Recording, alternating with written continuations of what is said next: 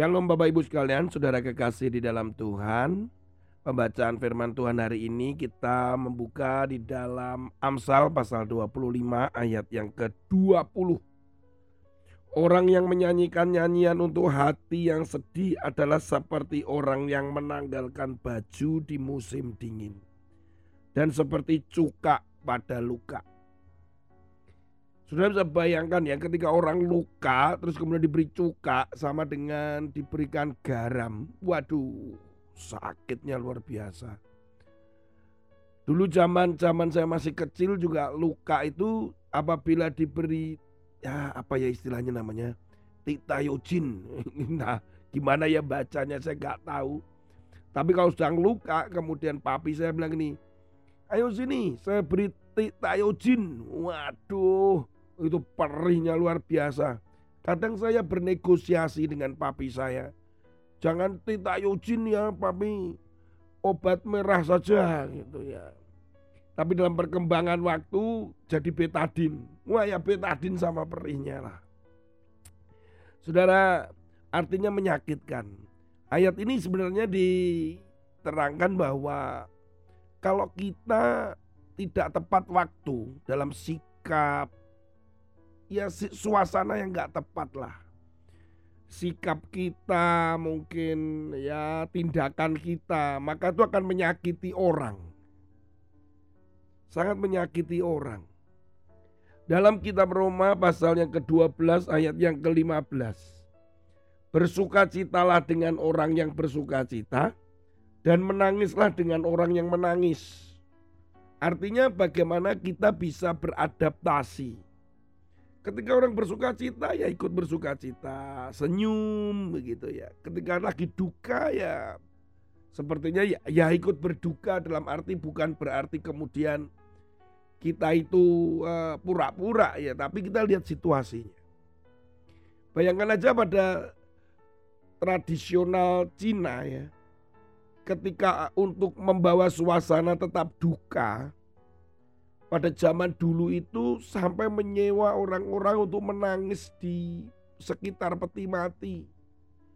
Saya diceritain oleh mami saya ya, zaman dulu itu peti mati orang Cina itu kalau di tempat persemayaman, ada orang-orang pakai baju putih berkerudung begitu, terus nangis-nangis di situ.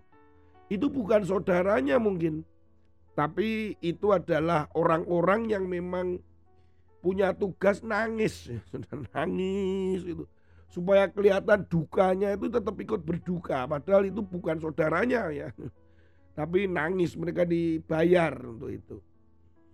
Saudara, kita harus melihat peka, sensitif pada situasi-situasi yang mungkin ya kita nggak sesuai dengan kita, tapi situasinya adalah beradaptasi. Kitab Roma yang ditulis oleh Paulus ini perikopnya aja jelas bahwa ini adalah nasihat untuk hidup dalam kasih. Dengan kata lain bahwa ketika kita mencoba bertoleransi, beradaptasi dengan orang lain di sekitar kita, itu bentuk daripada kita mengasihi mereka. Kalau kita nggak bisa beradaptasi, maka hal itu menyakitkan mereka. Ketika di rumah mertua, ketika saya tinggal satu tahun di sana pun, saya mencoba beradaptasi. Kalau saya tidak bisa beradaptasi, maka itu menyakiti hati mereka. Beradaptasi itu bukan berarti mengikuti yang diyakini, tetapi menghormati. Begitu saudara. Jadi itu proses-proses adaptasi, karena saya mengasihi orang tua saya, saya mengasihi mertua saya, saya mencoba menghormati itu dengan beradaptasi. Saudara kekasih dalam Tuhan, Bapak Ibu sekalian, ini adalah contoh ya yang nyata dalam keluarga kami. Pada suatu waktu, ada beberapa tahun yang lalu, ada saudara kami yang meninggal dunia setelah beberapa saat menikah. Karena saudara kami ini sudah lama sekali uh, membujang ya, dan menikahnya mungkin terlambat, sangat terlambat karena usianya uh, sangat tua, dan menikah dengan seorang uh, perempuan yang sudah punya anak juga ya, terpaut jauh usianya. Hanya dalam beberapa bulan kemudian saudara kami ini meninggal. Dan itu cukup mendadak, itu membuat kami semua terkejut. Saya juga terkejut, istri saya juga terkejut. Karena hubungan kami cukup dekat.